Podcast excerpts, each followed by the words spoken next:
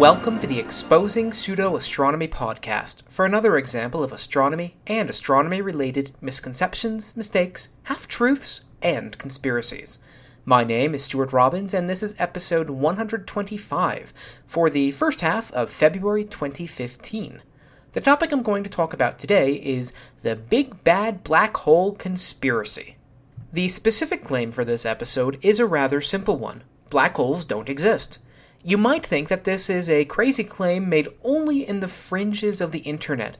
But at least once a year or so, I see the same claim made by a real, otherwise mainstream physicist. So let's look at some of the arguments made against them, them being black holes, and let's look at some of the arguments for them, again, them being black holes. I need to work on my antecedents, obviously. I first got the idea for this episode when I was browsing through Mike Bara's review of the movie Interstellar from a few months ago. When I saw this line, I was shaking my head sadly. Quote, Black holes, of course, are a lot different than wormholes because everybody knows they exist, right? Well, not really. End quote. Mike actually brings up several points that I had thought about for this episode, so it's worth quoting him and then going back to examine each one. First, there's this quote, a new paper by Laura Mersini Houghton, a physics professor at UNC Chapel Hill College of Arts and Sciences, concludes that not only two event horizons not exist, black holes don't exist either. Confronted with this new information, Stephen Hawking has now concluded that his entire life's work, the study of black holes, may have been in vain. End quote. So, the basic idea here is that a physicist says they don't exist, and now even apparently Stephen Hawking seems to be jumping ship. Definitely worth looking into later on in this episode. Then there's this quote, and there's one other issue. Like the wormhole, no one has ever observed a black hole. Even NASA's own website on black holes has this to say about them quote, Because no light can get out, people can't see black holes. They are invisible. End quote. Kind of like dark matter. Scientists are sure they exist, but have never seen one and probably never will. Maybe they should just rename black holes unicorns. End quote. This is two logical fallacies wrapped up into an argument argument from incredulity and burden of proof, as well as a little bit of ridicule. I'll discuss those after the main segment. They're not really worth talking about in the main one, other than talking about this next quote. Quote, but the mainstream guys who get paid to write papers about this stuff, parentheses, I wish I did, and parentheses, argue that while we will never observe a black hole, we quote unquote know they exist because we can see all the light and energy they emit. Huh? I thought nothing could escape from a black hole, and now they emit light and energy? My caveman brain is confused. End quote. So I would point out that Mike Bara is actually paid to write and talk about a whole lot of stuff that most people don't believe in and just make things up kind of as he goes along. So I wouldn't necessarily be complaining if I were him about scientists who have to spend weeks or months writing grants that have maybe a 5 to 15% chance of getting funded. This is astronomers, medical scientists, less than 5% chance of getting funded. And then we have to do the work and make sure that it makes sense with everything else that we know about the universe and then spend you know maybe 100 to 500 hours just to write up the results and make the results get through peer review including all of the revisions and all of the uh, well revisions mostly and responding to reviewers and all that other stuff but my own little rant aside about the ease of writing a book about whatever you want to make up off the top of your head versus actually doing real science. Uh, besides that little rant, this point about actually being able to see light and energy from a black hole is a common misconception that it's worth getting into as well. Mike then goes on to give a few uh, cited evidences for black holes that I'll also get into a little bit, but then he explains them away as one, it could be something else, two, read my book where I totally blew away mainstream science and showed that there's another force that makes all of these effects happen that scientists don't believe in, and three, all the scientists are wrong even though their observations may be right. Then there's also this quote, The simple fact is that black holes, wormholes, time dilation, and curved space exist only on paper. There is, in fact, no observational evidence of their existence. In fact, many of the observed effects cited to support their existence often have perfectly viable alternative explanations that make far more sense. But to admit that would be to admit that their precious equations may be wrong, and that is a place that mainstream cosmologists just can't go. But the simple truth is, no matter how many degrees Kip Thorne or Science Chode Neil throw around, that would be Neil deGrasse Tyson, no matter how many times the media calls their work or the film hard science, it isn't. It isn't science at all because none of it is testable or even based on observation. You can no more find truth in a mathematical equation than you can hear a beautiful melody by reading musical notation. Science is observation, experimentation, measurement, and insight. It isn't numbers on a chalkboard. It is possible that black holes, wormholes, time dilation, and the curvature of space exist. I'm just arguing that no proof of any of them exists today. Besides again invoking the burden of proof fallacy, along with a little ad hominem thrown in, which is common in most of Mike Bara's writing, Mike's last few sentences here clearly indicate that he does not understand how science works. As such, I'm going to start this topic by discussing that very thing. If you could try to summarize everything about science into perhaps one overriding goal, it's to understand how everything works. We do this by developing hypotheses for how something works and then designing tests of those hypotheses.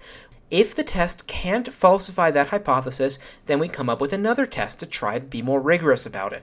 Eventually, if the hypothesis has withstood all attempts to disprove it, it becomes a theory, the pinnacle of a scientific idea.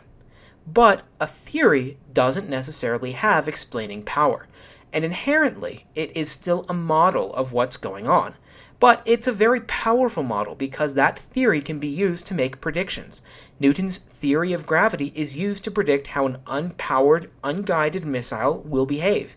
For the simple act of playing any sport that involves a ball, your brain has developed its own theories of how things work with gravity, wind, your strength, properties of materials that the ball may run into, and so on, all of those factored in. Your brain represents them as neural pathways and chemical methods of storage. Scientists use equations.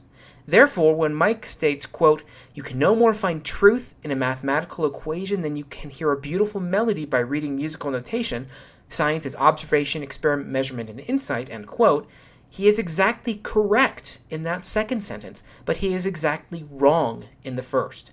They are not mutually exclusive, so long as by using the word truth you're not talking about some metaphysical truth that's unattainable, in which case we're making a straw man because science can't do that. Rather, we're talking about truth as in the ability to make models that precisely predict how things will behave. And as a side note, I would argue that many musicians actually can hear music when they read sheet music. They can imagine how those notes will play out in their head.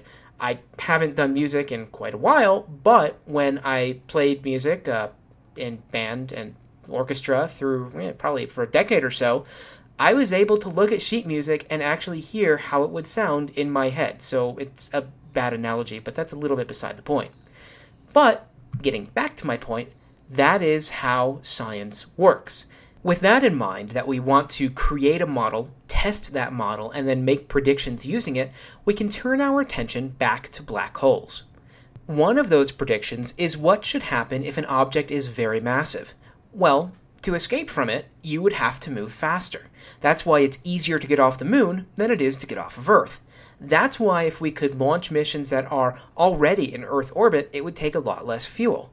But what happens if you have the same mass, but you shrink the object in size?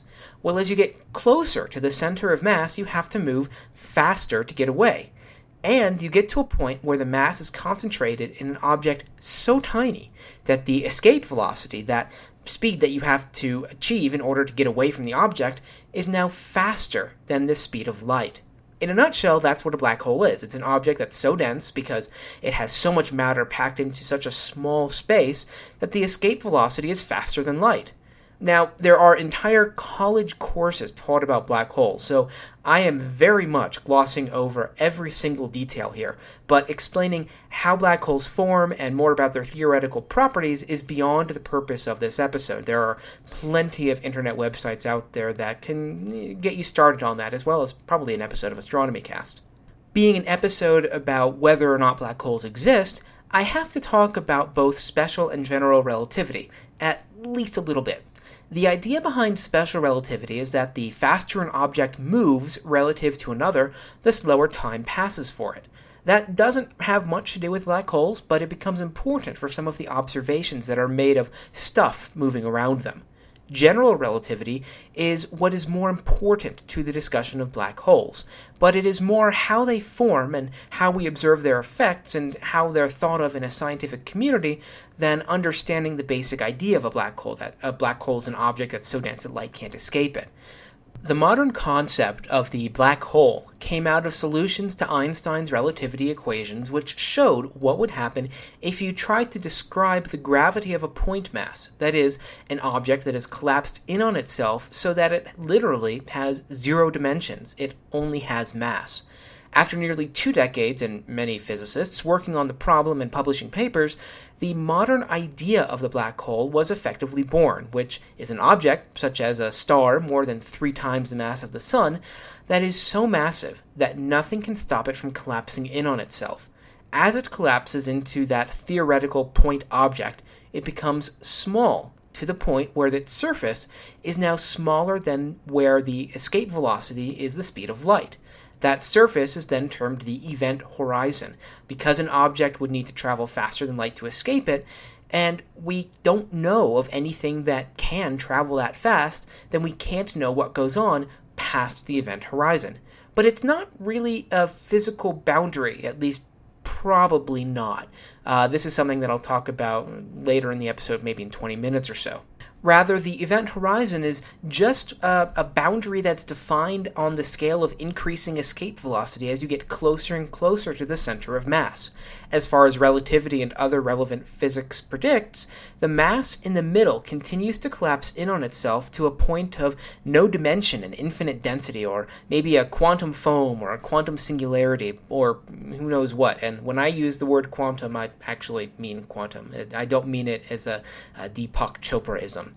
Uh, the problem is that, as the humorous T-shirt puts it, quote, black holes are where God divided by zero, end quote. We have a lot of theoretical physics that predicts what should happen as you approach the center of a black hole and what goes on as the object that is the black hole collapses. But we don't have a physics to predict what happens to that original object because our equations, in some cases, are quite literally being divided by zero we need a new physics that merges relativity and quantum mechanics to predict it. But all because the theories are incomplete does not mean that they are wrong. And there is a lot of evidence for black holes as well as for relativity. And because of the issue of the burden of proof being raised with respect to black holes in much of theoretical physics, I think an aside is needed for evidence of relativity, because uh, this is something else that a bunch of people deny is real. Uh, both general and special relativity are scientific theories. There have been literally hundreds, if not thousands, of separate independent observational tests for over um, or for both over the last century each one stressing more and more of the model's predictions. Every single one has been in line with the predictions of relativity to within the measurement errors. A simple, everyday example that most everyone has some experience with is GPS. GPS positioning, or global positioning system positioning, I guess it's redundant. So, GPS would not be nearly as accurate as it is if it did not factor in relativity's effects because of the mass of Earth versus where the satellites are in space. What do I mean by that? Well, GPS works by knowing exactly where satellites are and exactly what time it is on them.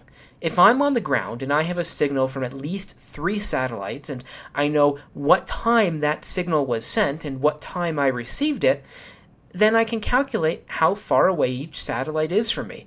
And I can tell you, based on the difference of arrival time between those signals, where exactly I am. Uh, so let's back up a little bit. For example, let's just use one satellite. Based on the time on that satellite and the time it arrived to my clock, I know how far I am from that satellite based on the speed of light. If I know where that satellite is supposed to be in space at that exact time, then I've just defined a circle on the Earth, the perimeter of which I must be on because I'm that distance away from the satellite if you add another satellite and you have another time, another difference in time between the time that signal was sent and when I get it, and you know where that satellite is, then I have another circle, the perimeter of which defines where I could possibly be on Earth based on that second satellite. Those two circles, the perimeters, only intersect at two locations. Okay? Add a third satellite. With that third satellite, again, I can only be on the perimeter of a circle defined by the distance I have to be from that satellite based on the timing difference. Well, the three circle perimeters can only now intersect at one point. If I keep adding more and more and more satellites, then that point, the uncertainty in it, based on the uncertainty in the time, the uncertainty in where exactly those satellites are, well, that uncertainty shrinks and as it shrinks, I can know my location better and better and better.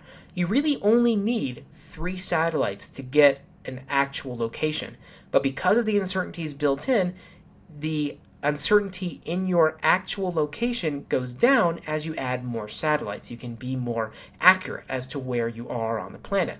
That's why uh, if you have a field GPS and you actually can see how many satellites you're connected to and the signal strength of those satellites, you'll see that as you add more and more satellites, like if you come out from a door of a house, then the accuracy of your location increases as you add more satellites. So, what does that have to do with a black hole? Or not a black hole, but relativity? Well, the only way to get the level of accuracy you need in those clocks is by factoring in both special and general relativity. Why? Well, to get to a few meters, as in maybe 10 feet or so precision of your location on the planet, then you need timing accuracy to about 20 to 30 nanoseconds of those clocks, or one part in 10 to the negative 8 seconds. That's only possible if you factor in special and general relativity. Special relativity is important because the satellites are moving relative to me. Therefore, their clocks move more slowly by about 7 microseconds per day due to time dilation. Note that that's over a factor of 100 larger than the precision that we need for those GPS clocks. Then there's general relativity. General relativity factors in because the satellites are high above Earth, farther from the center of mass than we were on the ground, or than we are on the ground. And so time moves more quickly for them than it does for us, because we're trapped farther within Earth's gravity well. The predicted effects are that the satellite's clocks should tick faster by about 45 microseconds per day. Add the two up, remembering the positive and negative signs, and that's a net of the satellite's clocks moving faster than our clocks by 38 microseconds per day. 38 microseconds is a factor of over a thousand larger than our required accuracy for the clocks on the GPS satellites. So, if either relativity theory were wrong, that's special or general, then this would very quickly prove itself out in GPSs being horribly off for even a few days at a rate of about 10 kilometers in accuracy per day. A few meter accuracy would fail within minutes. Mike Bara claims that all this shows is that mechanical clocks, even though these aren't mechanical clocks, uh, move more slowly and doesn't prove time dilation well, okay. Uh, but there is a lot more evidence for both relativities beyond what I just gave as a simple example or as a single example. Literally hundreds of lines of evidence that point to both general and special relativity being correct. So, at this point, both are certainly theories in the scientific sense, and therefore we can continue to use their predictions of what should happen under various circumstances, including the formation of a black hole. So, embedded within all of that previous discussion spanning the last 15 minutes or so is the theoretical evidence for black holes. They naturally come out of the theories that otherwise have been shown to accurately model the universe. But what observational evidence is there for black holes? there are several different lines of observational evidence of their effects. So I'm going to discuss two of them. As Mike actually correctly stated, you cannot directly observe a black hole, but just like I can observe the effects of wind, but I can't actually see wind, we can observe the effects of black holes. One of them is the motion of stars around the center of our own galaxy. The center of our galaxy is called simply Sagittarius A star. That's because it's in the constellation Sagittarius, and it is a massive X ray source that's part of uh, the larger astronomical feature known as Sagittarius A. It is thought to be a massive black hole with a mass of about 4.1 to 4.3 million times the mass of our Sun. But why?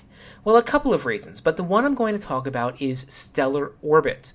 We have literally, over the last two decades, watched stars complete orbits around the center of the galaxy.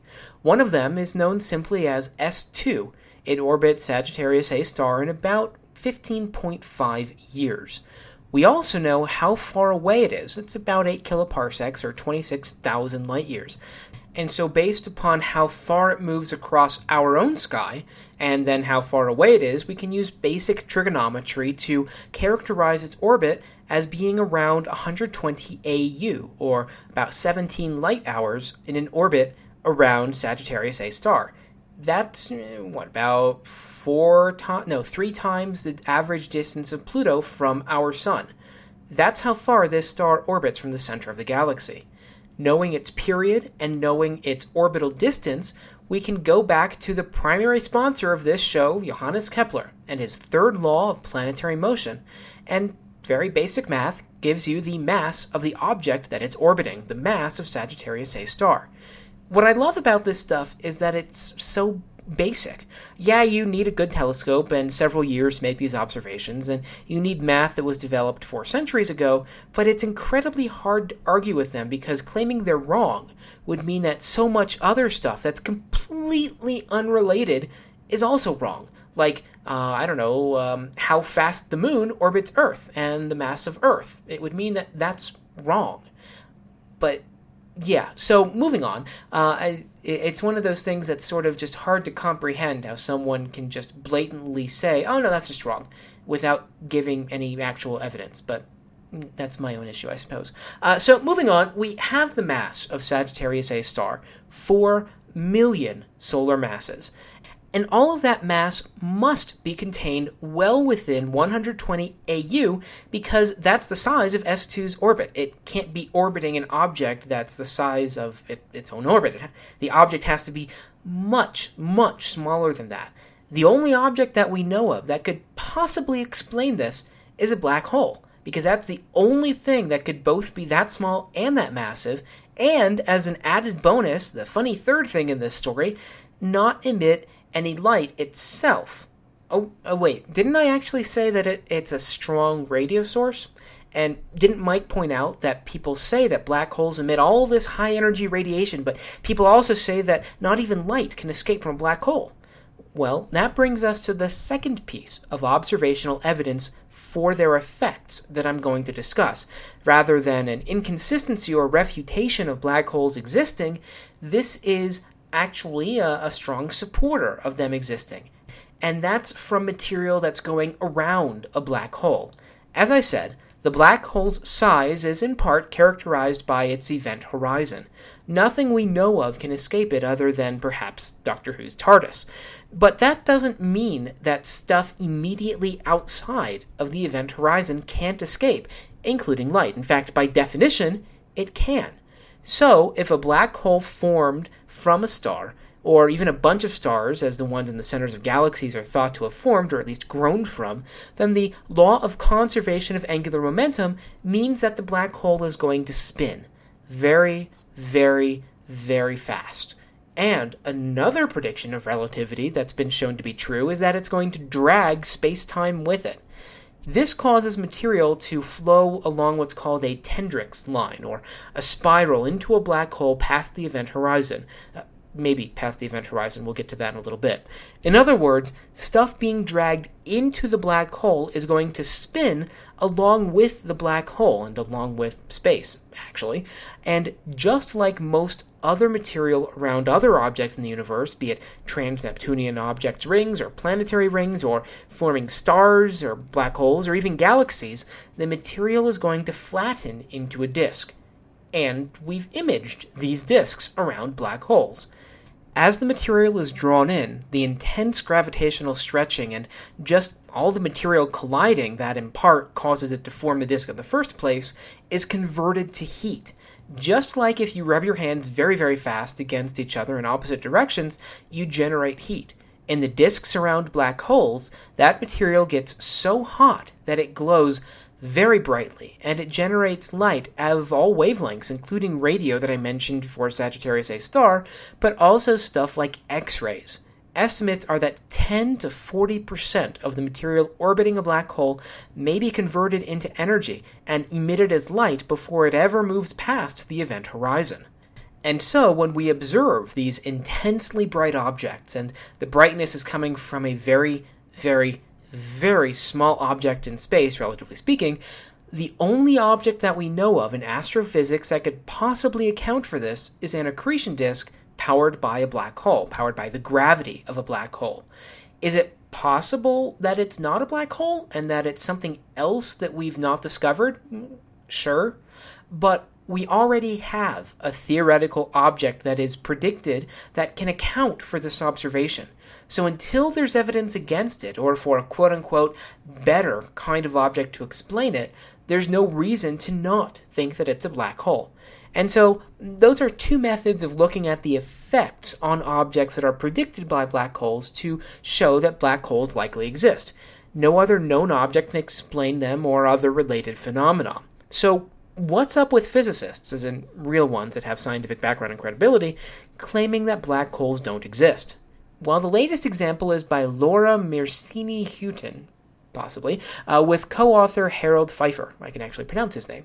The basic argument is this First off, Stephen Hawking in 1974 posited that black holes can emit radiation, now known as Hawking radiation, and very, very slowly evaporate. This has to do with uh, quantum mechanics, and when, again, when I say quantum mechanics, I actually mean quantum mechanics, but how is again beyond the scope of this episode.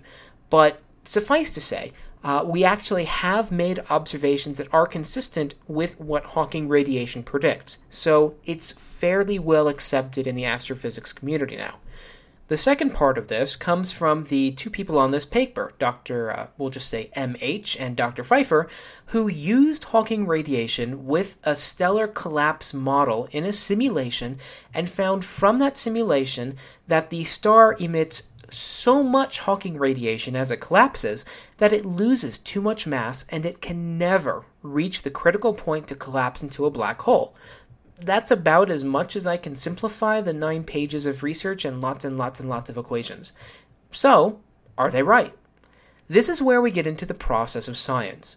The two authors submitted their paper to a website called arxiv.org, that's A R X I V, where X stands for Chi, the Greek letter, uh, which is an online, non peer reviewed repository that anyone can submit papers to.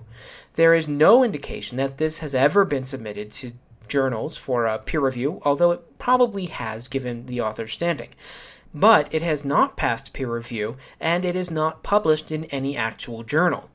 For some reason, however, there is already a press release out about it and sensationalistic headlines that have made the rounds stating such things as, quote, new study claims black holes are mathematically impossible, end quote, and that's the one that Mike Bara happened to link to. Since this is far beyond my area of expertise, I look to what the experts are saying. Now, okay, you might call this out as an argument from authority on my part, but remember, the entire story is based on two people's arguments. So that's just as much, if not more, of an argument from authority than me looking to see what others in the field have said. And they haven't really taken kindly to the idea.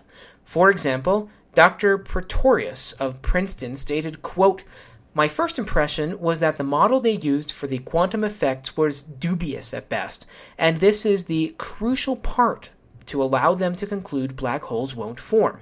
If my concerns are justified, my suspicion is there could be substantive changes to the paper through the refereeing process or peer review process. End quote. That is a kind way of saying that the reviewers may correct the math and show that the entire paper is wrong.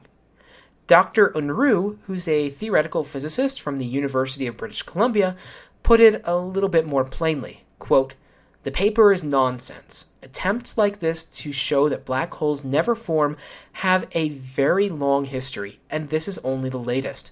They all misunderstand Hawking radiation and assume that matter behaves in ways that are completely implausible. Unfortunately, explicit calculations of the energy density near the horizon show it is really, really small instead of being large. Those calculations were already done in the 1970s. To call a bad speculation, quote, has been proven mathematically, end quote, is, shall we say, an understatement, end quote. In addition to all of that, if you're going to claim that black holes don't exist, you need to provide a counter explanation for all of the evidence that we have of them. The authors don't do this, and they don't even appear to have tried to do this.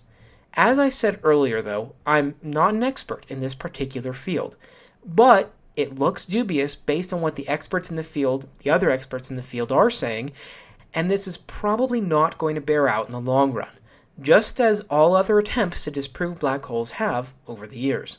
But what about Stephen Hawking? After all, a year ago, in January 2014, news outlets around the world crowed that Stephen Hawking stated, quote, there are no black holes, end quote. Unfortunately, this is a case where the soundbite headline belies the actual story. At issue is what exactly goes on at the event horizon of a black hole. And this is what I said I'd get to earlier in the episode. Well, I said earlier in the episode, I'd get to it later in the episode, and now we've arrived. Uh, anyway, so more to the point, the question is can a black hole, because of what we know and don't know about the laws of physics, even have an event horizon? I mentioned earlier that this is kind of a place where God divided by zero, as the joke goes. Similarly, our models for how things work have a hard time predicting what occurs at a quantum level. Again, when I say quantum, I actually mean quantum.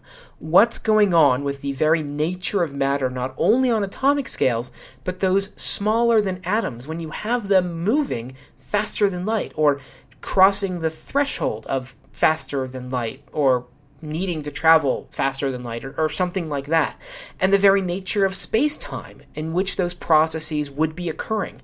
The classic idea of an event horizon holds up, at least as far as we can observe the effects of matter close to it, as in what we would predict based on stuff 100 years ago, and what we see happens. That happens on a macroscopic scale.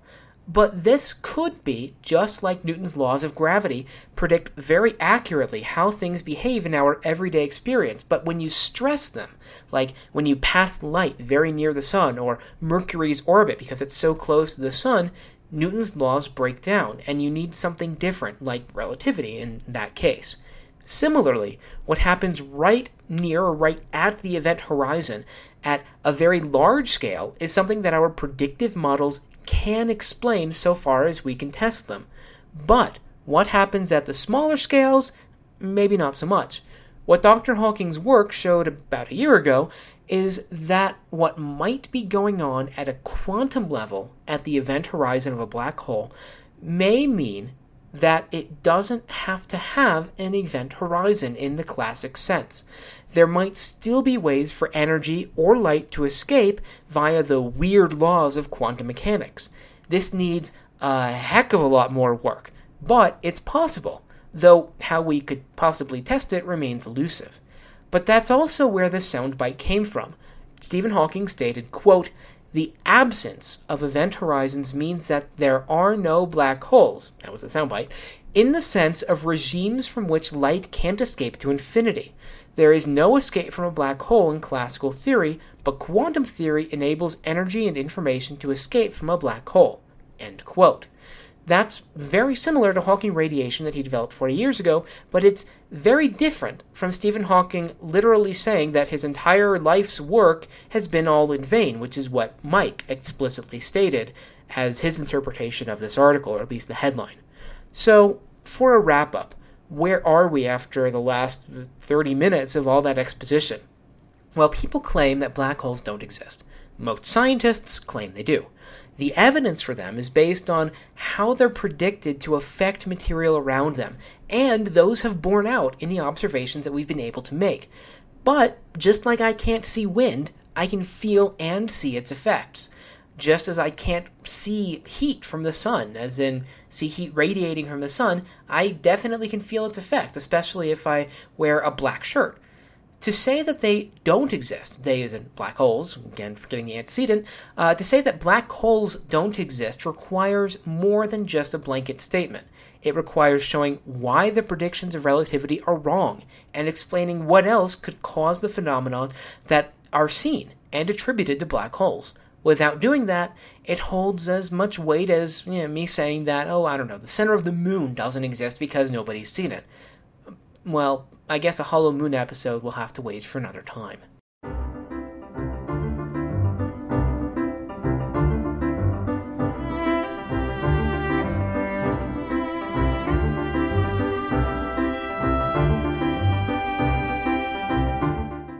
So far, nobody said that they don't like the logical fallacy segment, and uh, apparently there is such a word as logician, so I'm going to continue with this segment for now.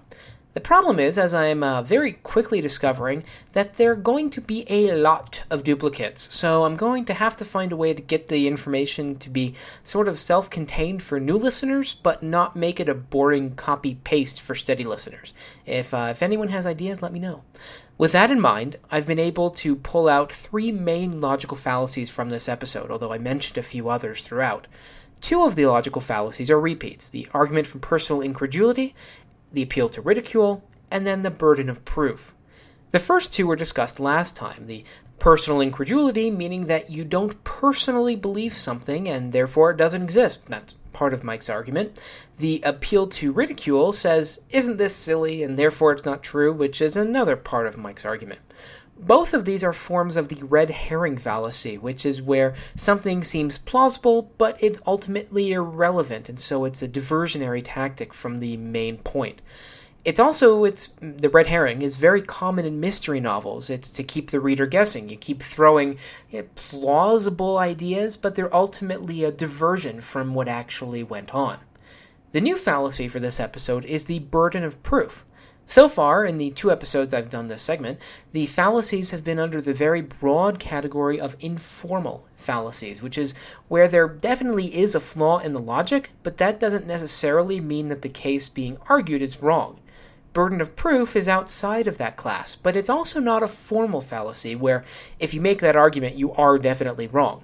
Uh, burden of proof is, is a tricksy one, kind of like the Hobbitses.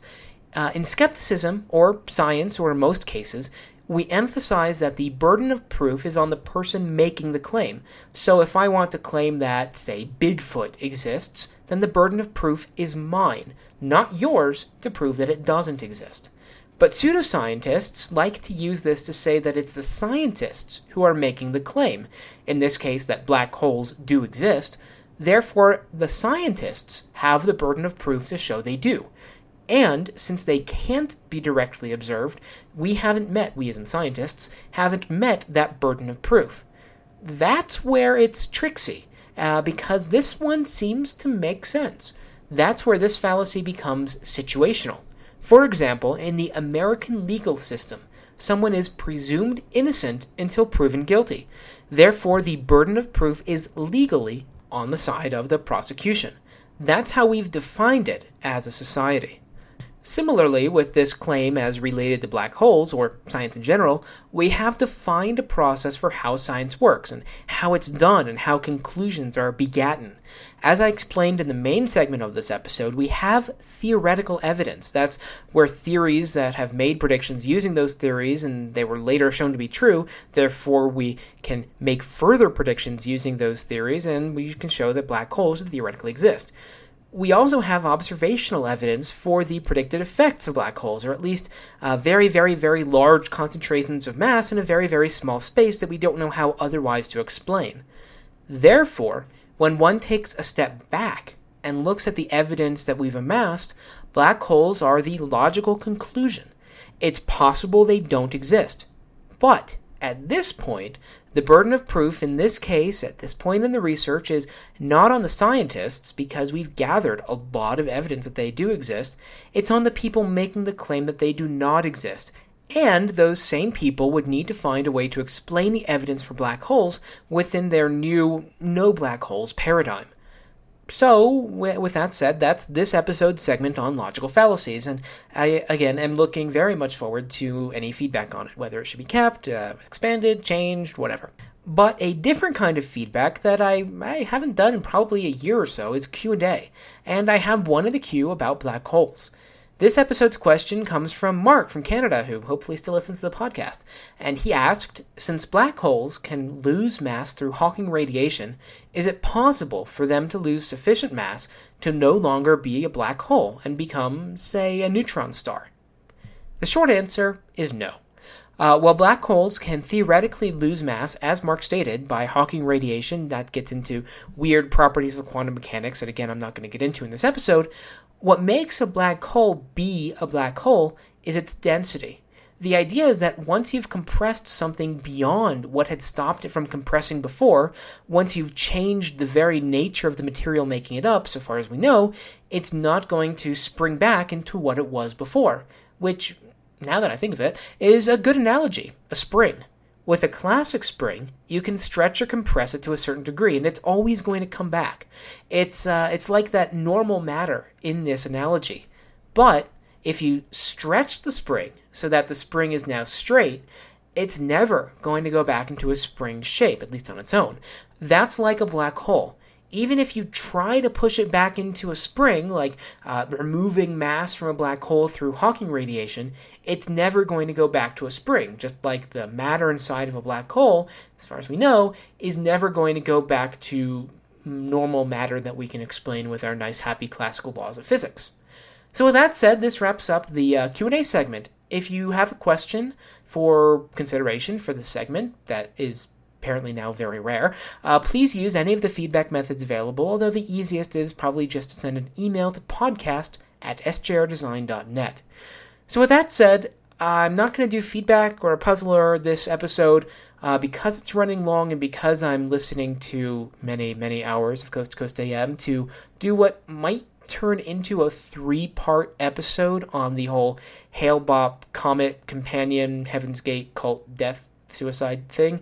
Uh, I'm hoping not three parts, but maybe we'll see. There's a lot of information.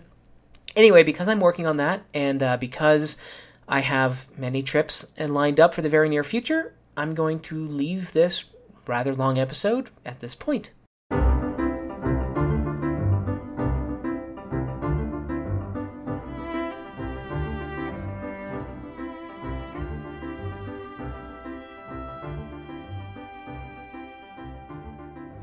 That wraps up this topic for the 125th edition of the Exposing Pseudo Astronomy podcast.